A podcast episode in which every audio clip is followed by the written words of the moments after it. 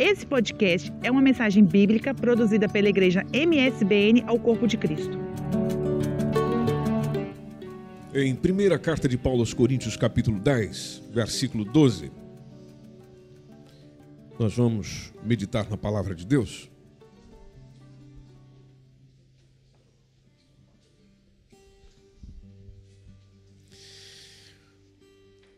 Esse texto é muito simples, muito direto, muito preciso. Você já deve ter ouvido ele outras vezes. Ele tem uma mensagem é, chamativa de orientação para nós, quando o texto diz, aqui, diz assim, melhor dizendo, aquele, pois, que cuida estar em pé, olhe que não caia. Aquele, pois, que cuida estar em pé, olhe que não caia. Talvez a versão que você tem em mãos, na nova tradução na linguagem de hoje, por exemplo, esse texto diz, portanto, aquele que pensa, aquele que pensa estar, que está de pé. Porque tem muita gente que pensa, mas não é. Pensa, mas não está. Penso que está tudo bem, mas na verdade não está. O, nós nem sempre dizemos penso, dizemos acho. O achismo. Eu acho que, dentro do nosso achismo, dentro do nosso pensamento, dentro daquilo que nós expressamos, não quer dizer que necessariamente seja. Só expressa a realidade do que é quem coloca o seu pensamento na realidade do que vive. Então, a pessoa que pensa estar de pé, é melhor ter cuidado para que ela não caia. Falando em cair, um dos homens mais criticados nos jogos da Copa que estão acontecendo foi justamente o jogador brasileiro Neymar, ou para os mais íntimos, o menino Ney. Há outros jogadores que também é, ficaram no famoso cai-cai para poder provocar alguma reação do juiz. E, e precisamente no último jogo do Brasil, que você não assistiu porque seguramente estava trabalhando, eu sei que teve outro jogo que você deixou de vir no culto para ver o jogo. Então, eu, eu, eu imagino que na última sexta você deixou o trabalho para ver o jogo também. Se você não fez isso, você precisa rever suas prioridades. Mas vamos lá.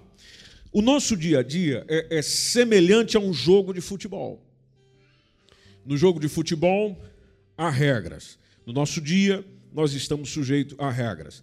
No jogo de futebol, existem linhas que demarcam o campo, e ali as coisas acontecem, e ali as regras são aplicadas. Na nossa vida é o mesmo processo. Existem limites que não podem ser ultrapassados.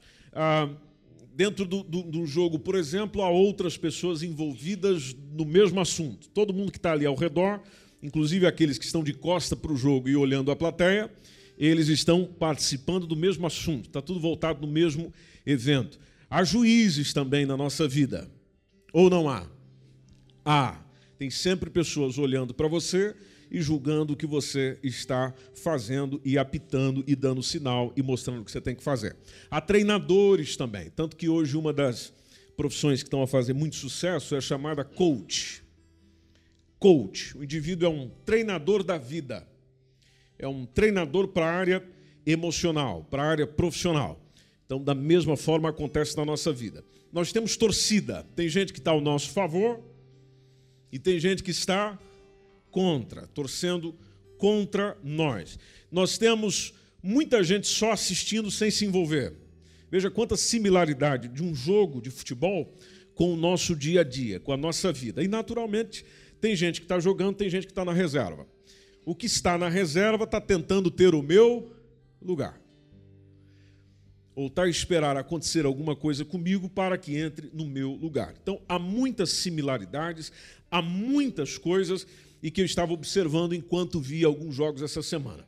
O que eu tenho pena, particularmente tenho pena, e vejo acontecer com muitas pessoas, é que na nossa vida, no nosso dia a dia, nem sempre nós temos a A, a boa disposição para enfrentar adversidades, como nós temos, por exemplo, para um jogo de futebol. Aqui eu me refiro não só a quem assiste, mas precisamente a quem está envolvido no jogo.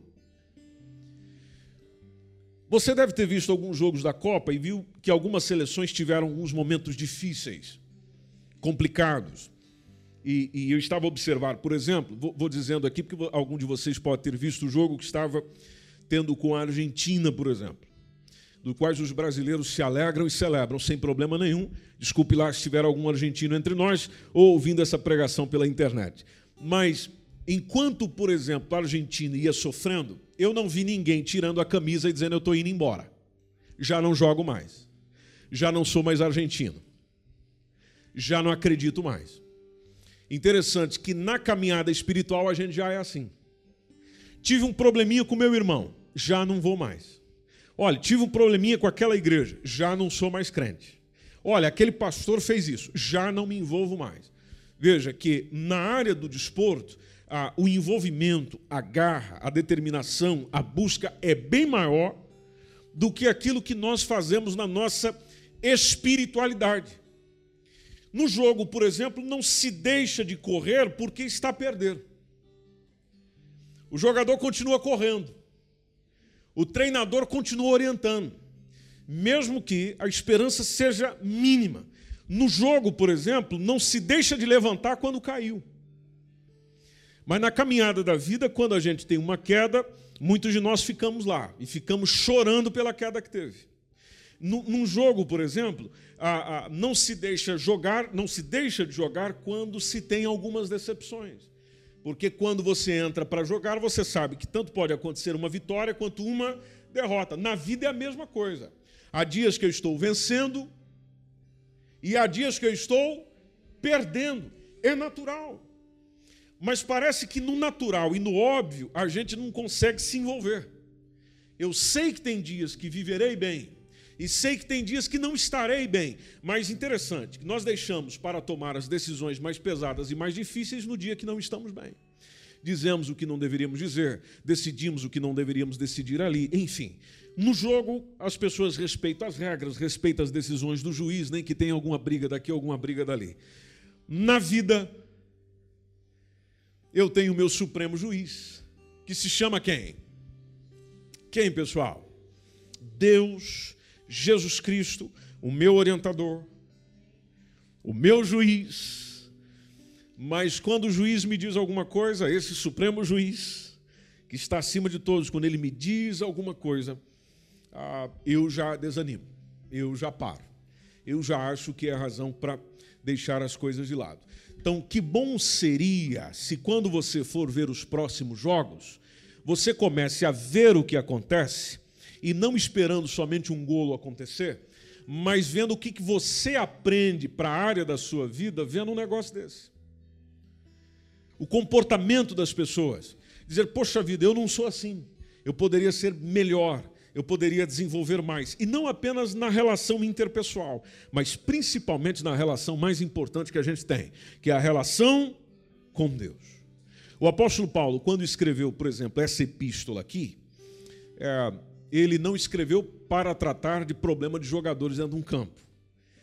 Mas ele escreveu para uma igreja que tinha diversos problemas. E interessante, nós lemos um texto que fala sobre cair, um texto que lembra queda. E, e, e a igreja de Corinto, ela tinha diversos problemas de queda. Por exemplo, a igreja de Corinto caiu da comunhão. Por que que ela caiu da comunhão? Porque houve nela divisão. Se você ler primeira Coríntios capítulo três, você encontra o Paulo falando disso. A, a, a igreja de Corinto, ela caiu da fidelidade conjugal, porque a primeira carta, no capítulo cinco, fala que chegou a acontecer incesto dentro da igreja. Incesto. E você achando que é, só as igrejas de hoje é que tem problema. Bom, se você pensa assim é porque nunca leu a Bíblia. Porque se você voltar na igreja do primeiro século, era uma igreja poderosa, avivada, maravilhosa, excelente conviver. Mas excelente convivência não quer dizer que não havia problema para resolver. A igreja de Corinto, por exemplo, caiu na justiça entre os irmãos.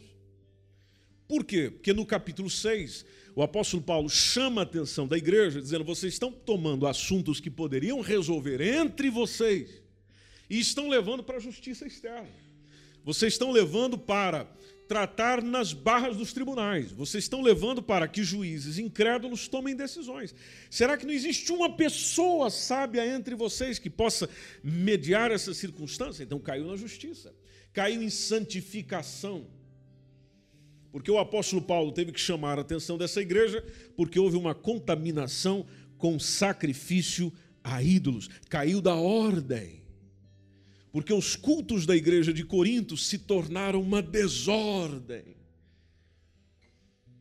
E aí, quando você vai lendo, a igreja, lendo a, a, essa primeira epístola de, de, do, do apóstolo Paulo a Corinto, que era uma cidade fantástica, uma cidade cosmopolita, ou seja, havia a presença de diversas nacionalidades dentro de Corinto, uma cidade com duzentos e cinquenta mil habitantes, era uma cidade portuária, de intenso movimento. Paulo esteve lá por um ano e meio, foi quando ele iniciou a igreja. Então, cinco anos depois de ele iniciar essa igreja, é que ele escreve essa carta para solucionar a queda deles. Vocês estão tendo alguns comportamentos que estão não só provocando uma queda diante de Deus, mas uma queda entre vocês, de forma que os vossos problemas afetam aquilo que se chama igreja, ou a ideia de igreja, ou o pensamento do cabeça da igreja, que é justamente Cristo. E muitos problemas, gente, muitos dos nossos problemas, das nossas circunstâncias, dos nossos dias relativos, seja a individualidade, seja na coletividade da igreja, nós encontramos soluções, por exemplo, nessa carta.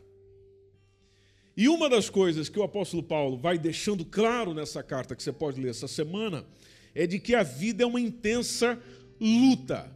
Sabendo que a vida é uma intensa luta, eu preciso de solução para poder vencer as lutas que eu tenho. E aí, onde é que eu encontro isso? Para onde eu vou ter essa informação? Bom, eu tenho tudo na palavra de Deus. Esse capítulo dez, por exemplo, espero que você não tenha fechado a sua Bíblia. Se você observar nos treze primeiros versículos do capítulo dez, O, o apóstolo Paulo vai falando de uma coisa que nós corremos risco, que são os perigos da idolatria. E quando o apóstolo Paulo vai falando disso desde o versículo um, ele toma como exemplo o povo de Israel no tempo do Êxodo, ou seja, de quando eles saíram do Egito. Vocês sabem, na saída do Egito e na caminhada do deserto, eles foram grandemente beneficiados. O que, que o povo de Israel teve? Qual a conduta que ele teve? Teve uma conduta que não respondia com o benefício que recebia. Ou seja, sempre caíam. Deus mantinha a sua palavra, realizava milagres. O povo de Israel sempre caía no compromisso. Voltavam para aquilo que não tinha saído do coração deles. Tanto que o versículo um tem uma mensagem do qual, em outra versão, diz que nós nunca devemos esquecer daquilo que aconteceu com o povo no deserto há muito tempo. Se você observar o versículo um, ele já começa dizendo assim: não ignorais aquilo que os nossos pais, que estiveram todos debaixo da nuvem, aquela nuvem que se movia à frente deles, e, e o Senhor foi levando eles em segurança, inclusive pelo mar vermelho. E o verso dois nos lembra que, inclusive, essa nuvem poderia ser chamada a nuvem, o mar vermelho poderia ser chamado de seu batismo, porque batizados tanto no mar como na nuvem, como seguidores de Moisés, se submeteram a ele como o seu líder. E o verso três nos lembra que, por milagre, Deus foi enviando alimento para essa gente comer, água para essa gente beber no deserto. Inclusive, o apóstolo Paulo faz até no versículo três a, a, uma referência de algo mais espiritual. Veja que ele diz no texto: todos comeram de um mesmo manjar espiritual, porque o manjar que eles tinham não era apenas, coisa, não era apenas coisas naturais para saciar o seu estômago, mas coisas espirituais para saciar a sua alma. Tanto que tem algumas versões da Bíblia que dizem que eles beberam da água que Cristo estava dando. Porque nos dias do Novo Testamento havia uma, uma tradição, que, a tradição judaica do tempo do Novo Testamento, que indicava que aquela rocha lá de Êxodo, capítulo dezessete, de Números, capítulo vinte, eram a mesma. Então, alguns irmãos tinham a seguinte interpretação. Eles interpretavam que essa rocha que ia sustentando o povo, enquanto eles caminhavam para poder beber, seguia os israelitas pelas suas viagens no deserto. A aplicação que o apóstolo Paulo faz tem a ver com essa tradição. Só que no versículo cinco ele lembra que, entretanto, depois de tudo isso, depois de tudo isso, benefício atrás de benefício, cuidado atrás de cuidado, bênção atrás de bênção, a maior parte deles não obedeceu a Deus. Consequência, porque toda decisão tem consequência, foram prostrados no deserto, ou foram destruídos no deserto. Aí o verso seis, o apóstolo Paulo diz, gente, com essa lição nós estamos sendo advertidos. É aquela ideia de olhar para o passado e aprender com ele, ter o passado como lição. Então, com isso nós estamos sendo advertidos de que nós não devemos desejar o que eles desejaram. Se você tomar a, a, a citação que está no ecrã ou na sua Bíblia, ele está dizendo para que não cobicemos as coisas más, como eles cobiçaram. O que é interessante da Bíblia, meus irmãos? O interessante da Bíblia, por isso que é importante você lê-la mais, é de que ela vai ensinando o que fazer e o que não fazer. Por isso que a Bíblia é cheia de histórias. Toda vez que você está a ler um texto dela, ela é baseada numa história, há um contexto histórico, há um pano de fundo histórico. Quando eu busco compreender esse pano de fundo histórico, então eu estou aprendendo com a história. Todos nós gostamos de ouvir historinhas. Aliás, desde, as, desde o, da, da, da idade da infância, o que prende a atenção das crianças? Uma história. Com a história se tira uma lição. A gente cresce, parece que nós não paramos de gostar de história. Porque todos nós gostamos de oradores, pastores, coaches, ou seja lá o que for, que chega e conta uma história, da história tira uma lição. E aquilo nos ensina alguma coisa. Bom, a Bíblia está cheia de histórias. O que aconteceu é história, história verídica, factual, para que eu não volte a cometer mesmos erros, se aquilo foi um erro, ou para que eu tenha os mesmos acertos, se aquilo foi um acerto. Quando Paulo diz de que isso é ensino para que não cobicemos os que eles cobiçaram, aí a gente fica a pensar, mas o que é que eles fizeram? Bom, você pode perceber a partir do versículo sete que o que eles fizeram é já ter começado pela idolatria. Que logo no início do versículo ele está a dizer, não vos façais, pois, idólatras. Veja a citação do apóstolo Paulo. Ele não diz, não deixe os outros fazer de você um idólatra. Ele, ele chama a, a responsabilidade para nós. Não vos façais. Não vos façais. Ou seja, você começa a fazer-se um idólatra. E o que é idolatria? Idolatria é eu colocar no meu coração aquilo que, segundo a palavra de Deus, seria o lugar de Deus. Deixe-me colocar isso em outros termos para que nos entendamos melhor. Quando alguma coisa, qualquer coisa, ganha mais importância na sua vida do que Deus, então essa coisa é o seu ídolo. Simples assim. Seja o que for, seja de onde vem. Pode ser uma pessoa, porque tem gente que quando vê uma outra pessoa da qual ela admira, fica histérica, entra em êxtase. Ah, os adolescentes, crianças e adolescentes do nosso tempo, é incrível quando aparece um artista que eles gostam, que elas gostam. Você já, você já observou o comportamento? Talvez até você faz isso. Começa... Batei, bate o pé no chão e vai... Está vindo ali, não sei quem é a pessoa. Ai, meu Deus! Ai, eu não acredito. Me segura. Vejam, há, há, há um êxtase, há um fulgor, porque viu alguém. Uma pessoa. e eu sou convidado a idolatrar, a idolatrar pessoas segundo a palavra de Deus? Não. O dia que você for num culto para ouvir alguém só por causa do nome desse alguém,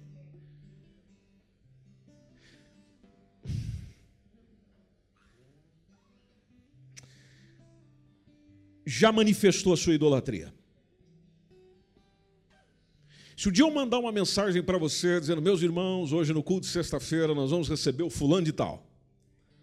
Você nem vem no culto de sexta, mas naquele dia você está aqui, sentado na primeira fileira. Por quê? Porque está aqui. Se eu um dia mandar uma mensagem lá para você: meus irmãos, nós vamos receber aqui o cantor tal, casa cheia. Pode ser uma terça-feira, nove da noite.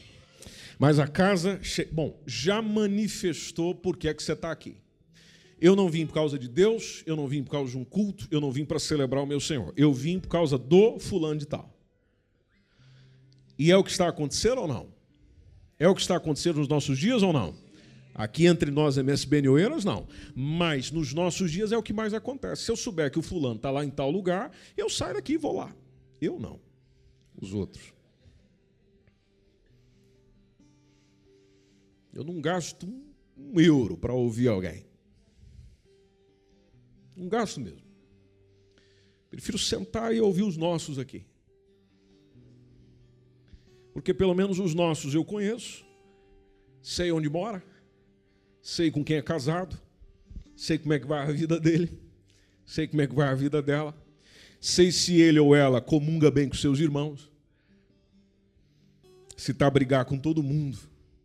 Tal, isso eu sei.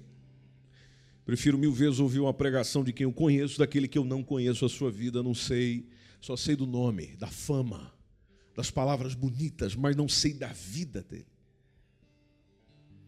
E o que é mais importante para mim? Para mim é mais importante saber de, de, de qual fonte está vindo aquela mensagem. Se é uma mensagem que está vindo só para me emocionar, ou se é uma mensagem que está vindo para me edificar e para me construir. Pode ser uma pessoa, pode ser um emprego, pode ser um passatempo, pode ser dinheiro, pode ser comida, que por incrível que pareça, há pessoas que idolatram comida. Alguém entre nós aqui pode dizer um amém? Já não há. É, bens materiais. Veja o versículo seis, quando o apóstolo Paulo diz, dizendo que essas coisas nos foram feitas em figura para que não cobicemos as coisas más como eles cobiçaram. O verso sete está dizendo, pessoal, eles se tornaram idólatras. Conforme está escrito, que o povo se assentou para comer, para beber e levantou-se para folgar. Vida boa. A, a explicação para esse versículo sete é,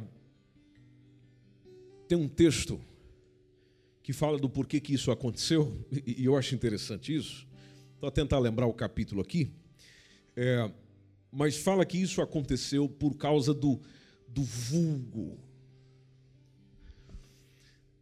O texto diz da influência externa. As pessoas desejaram aquilo, porque você precisa lembrar que quando o povo de Israel saiu do Egito, não saiu do Egito só o povo de Israel. Tinha mais gente lá. Tinha pessoas de outras nacionalidades lá, que é chamado nos textos bíblicos de o estrangeiro.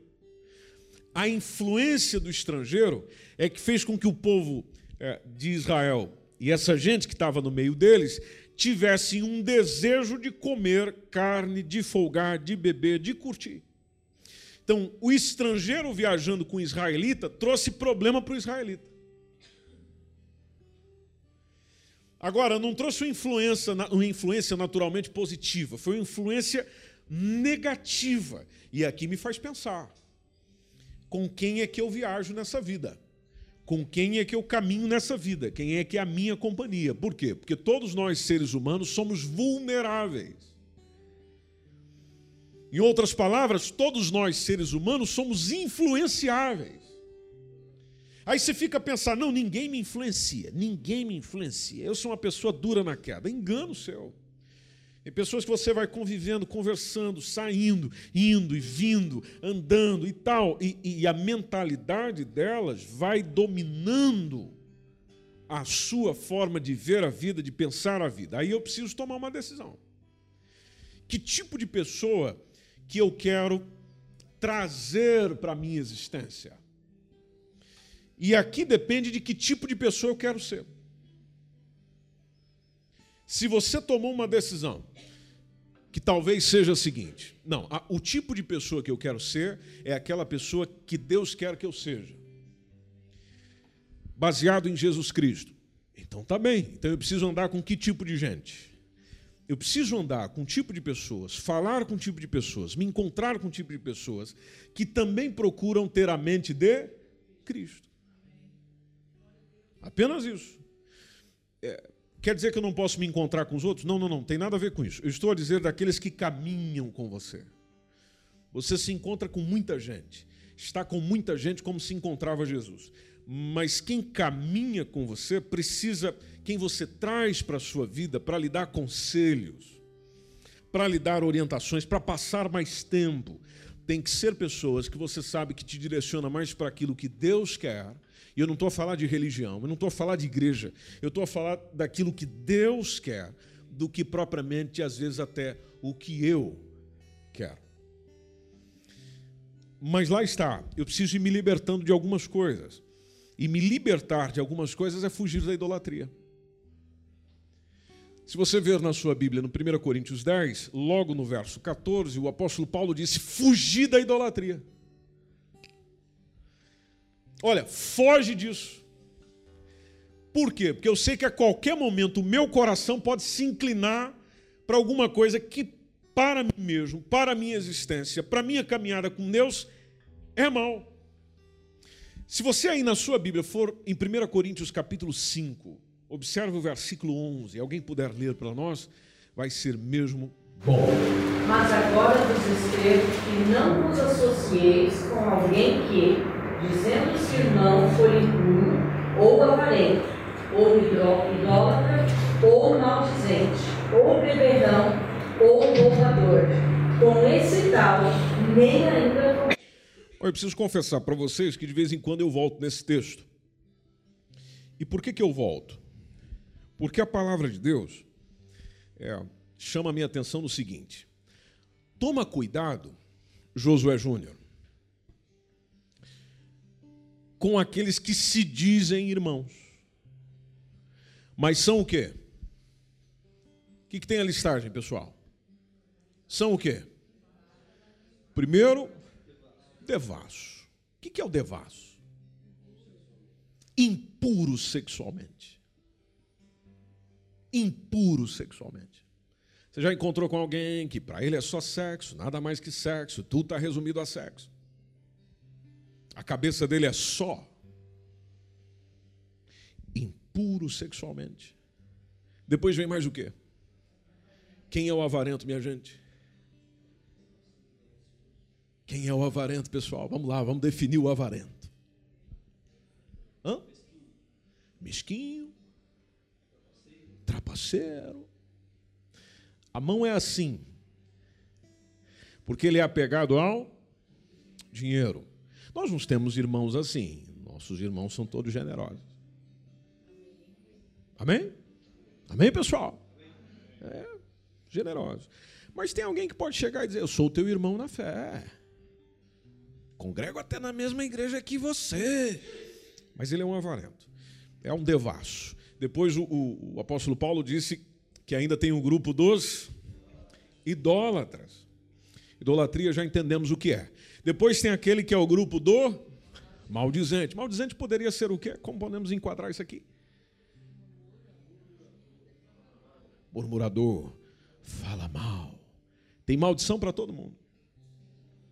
Se a pessoa fizer alguma coisa que ele ou ela não gostou, eu espero que queime no inferno. Vai perder o trabalho essa semana. Maldizente.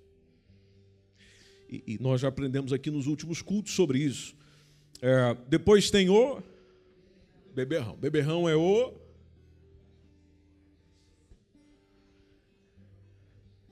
Chega, irmão, vamos sentar. Aí você encontra na mesa a água que o passarinho não bebe, como diz alguém. E, e vamos lá. Beberrão.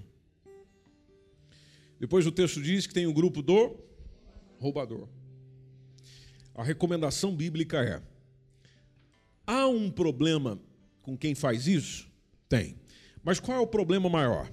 É que alguém fazendo isso, ou alguém que faça isso e se diga irmão. Vamos colocar isso em outros termos. O crente que faz isso. O evangélico que faz isso. E você já deve ter encontrado alguns por aí. Então ele não tem nada de Deus, não. Tanto que a recomendação bíblica é: com esses nem sente para almoçar. Então como é que eu posso evitar a idolatria, já que esse é o contexto do que nós estamos tratando lá em primeira Coríntios capítulo dez, versículo sete? Bom, muito simples. Eu gostaria que você repetisse comigo. Colocar Deus em primeiro lugar. Esse é o remédio. Se eu colocar Deus em primeiro lugar. E o que seria colocar Deus em primeiro lugar? Eu acho que tem um texto que nos, nos conta como é que isso funciona.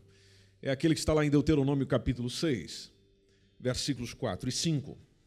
Vamos lá para a gente ler juntos? Deuteronômio capítulo seis, versículos quatro e cinco. Que diz o quê? Quem pode ler para nós? Ouve, Israel, o Senhor, nosso Deus, é o único Senhor. Amarás, pois, o Senhor teu Deus de todo o teu coração, e de toda a tua alma, e de todo o teu poder. Amém.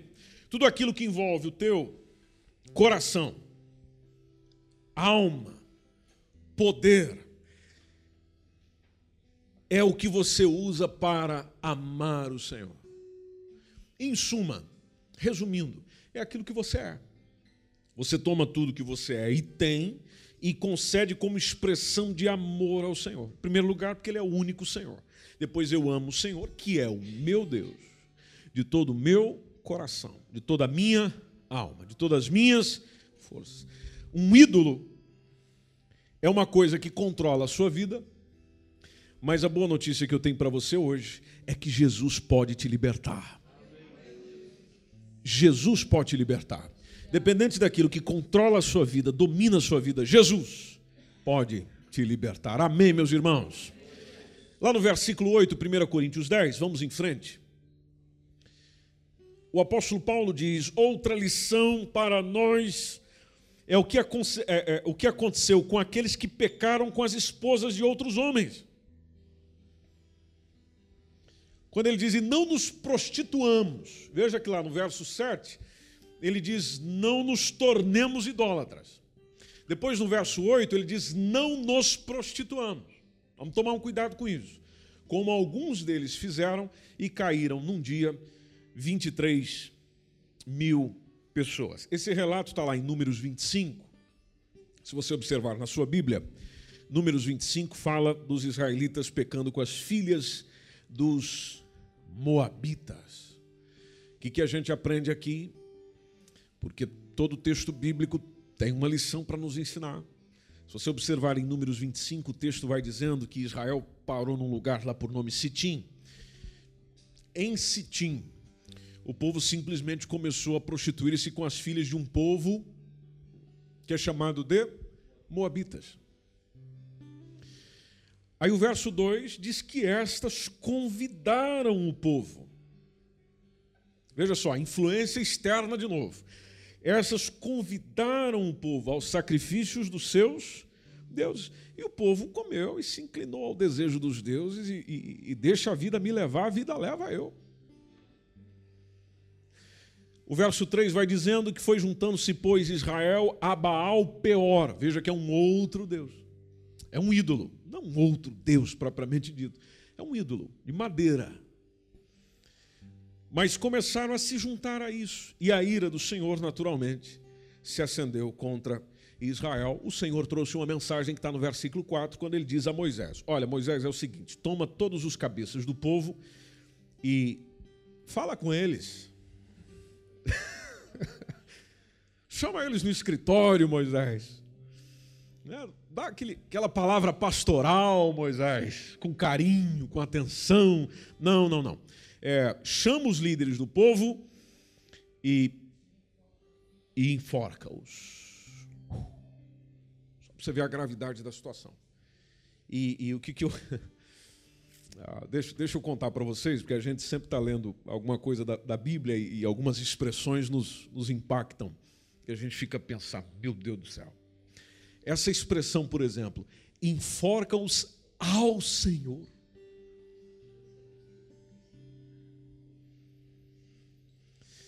Aí isso aí eu tenho que falar lá com o pessoal do Ibadebe. Né?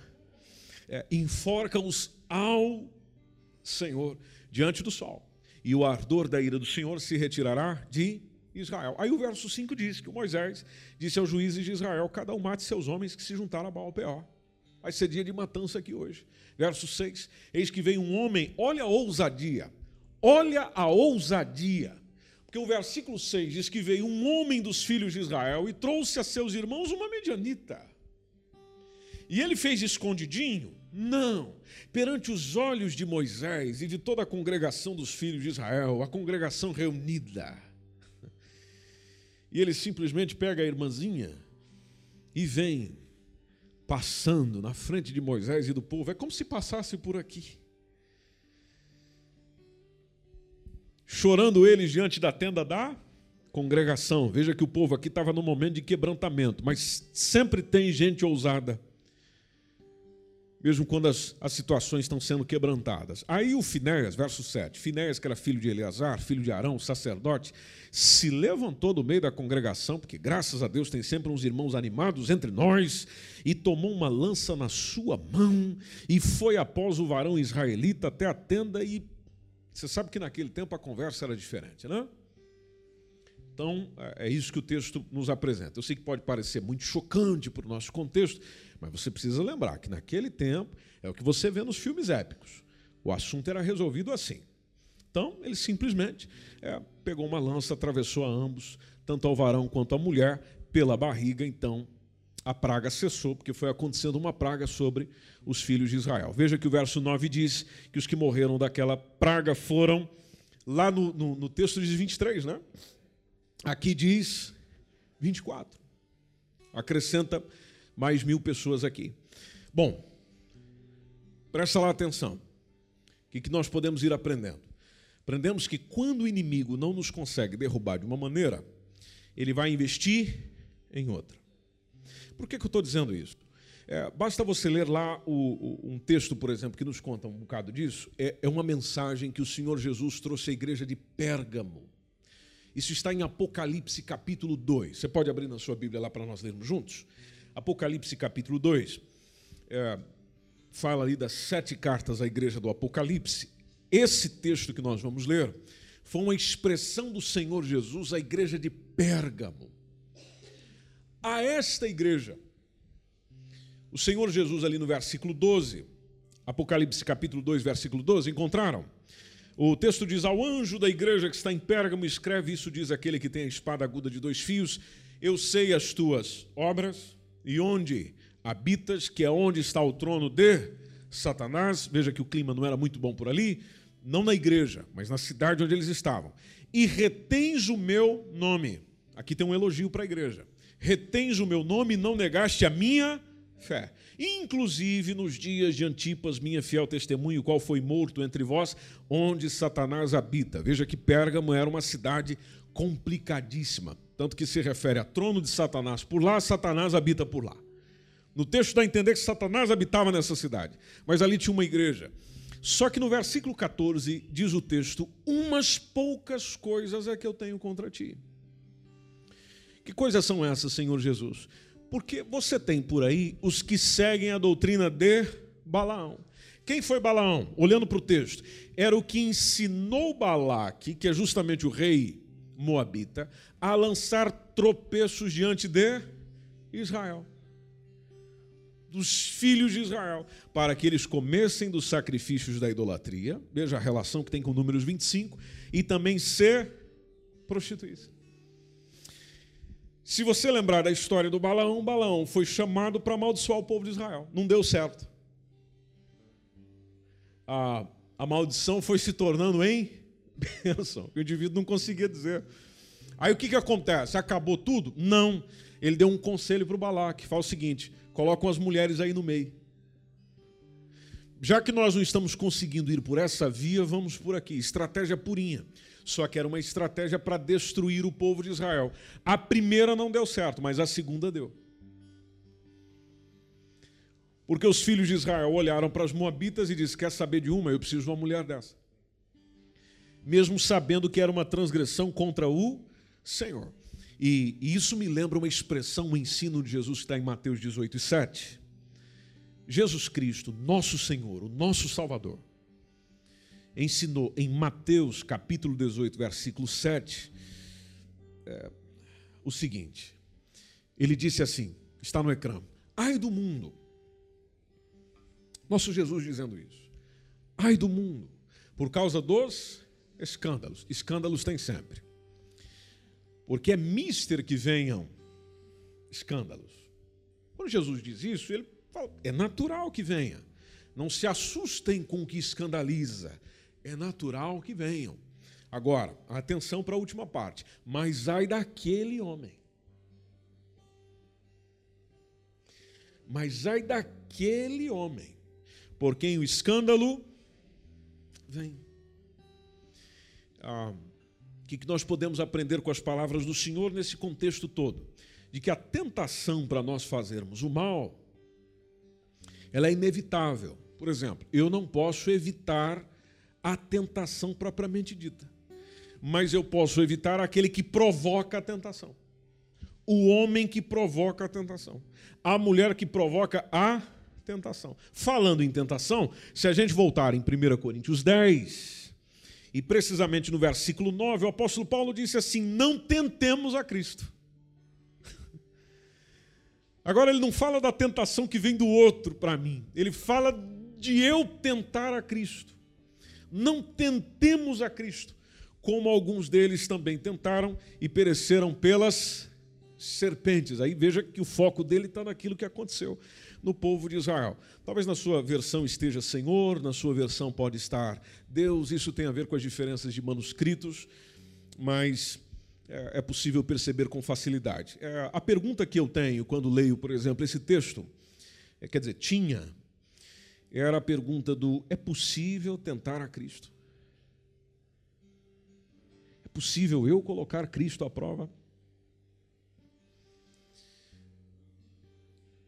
Aí a Bíblia me responde, precisamente em Êxodo dezessete, dois, quando fala de um momento do povo de Israel, que o povo de Israel se desentendeu com Moisés, e aí chegou, chegaram lá à seguinte conclusão, Moisés, você tem que dar água para nós beber. Nós estamos com sede, Moisés. E interessante que a expressão de Moisés foi, por que, que vocês estão contendendo comigo? Por que, que vocês estão discutindo comigo? Aí a, a pergunta posterior... Dá, dá para entender já qual era a percepção que naquele tempo se tinha com relação a isso. Quando ele pergunta, por que tentais ao Senhor?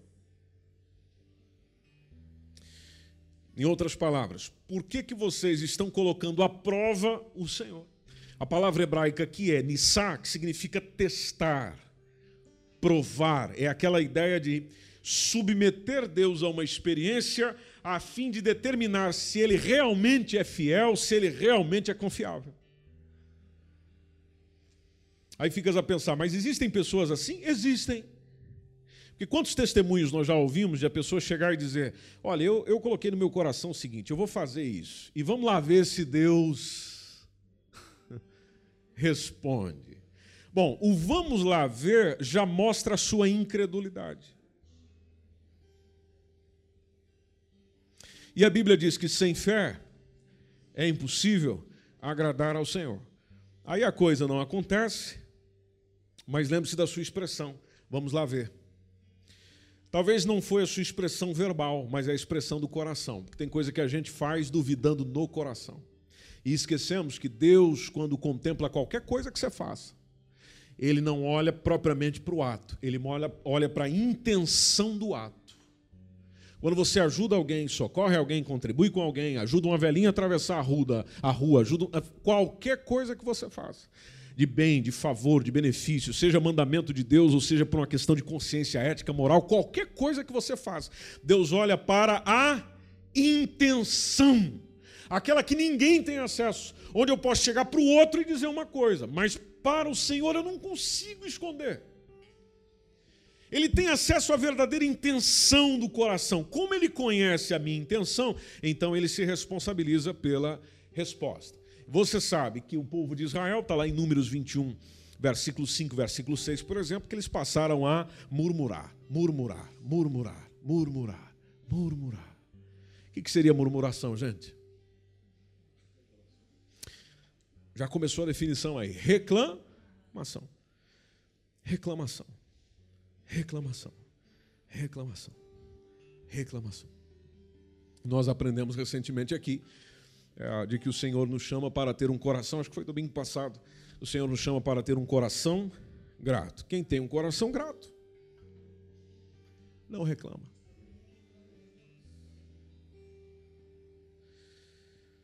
Para finalizarmos, se você nessa semana puder ler o Salmo noventa e cinco, o Salmo noventa e cinco vai mostrar para você por que que é inapropriado tentar a Deus, provar a Deus, provocar Deus. Deus tem toda a condição de me provar, mas eu perco condição de prová-lo. Aí você fica pensando, mas pera lá, Malaquias... Eu sei, vocês são gente que lê a Bíblia, né? Malaquias, Malaquias diz, diz o quê? Fazei prova de mim, fazei prova de mim. Aí tem um salmista que diz, provai e vede, provai e vede. Só que você já está pulando no Malaquias três, está esquecendo o Malaquias um. Então você lê devagarinho o Malaquias um, aí você vai entender o três. Se puder ler o dois, vai ficar melhor ainda. um, dois, três. Aí você vai entender a referência, prove-me. Entendendo isso, você vai perceber o que tudo isso quer dizer. Finalizando, lá no verso onze de primeira Coríntios dez, onze, todas essas coisas, veja quanto ensino a palavra de Deus nos traz, essas coisas aconteceram com eles, como exemplos, como lições objetivas, para nós, para nós, a fim de advertir-nos contra as práticas destas mesmas coisas. Elas foram escritas para que nós pudéssemos ler a respeito delas e delas aprender nesses últimos dias, enquanto o fim vai se aproximando, porque ele diz exatamente isso. Ora, tudo isso lhe sobreveio como figuras, exemplo, lição, e estão escritas para aviso nós, para quem já são chegados os fins dos séculos, e realmente está chegando aí. E aí o verso doze complementa esse pensamento todo. Aquele, pois, que cuida... Vamos juntos, gente? Aquele, pois...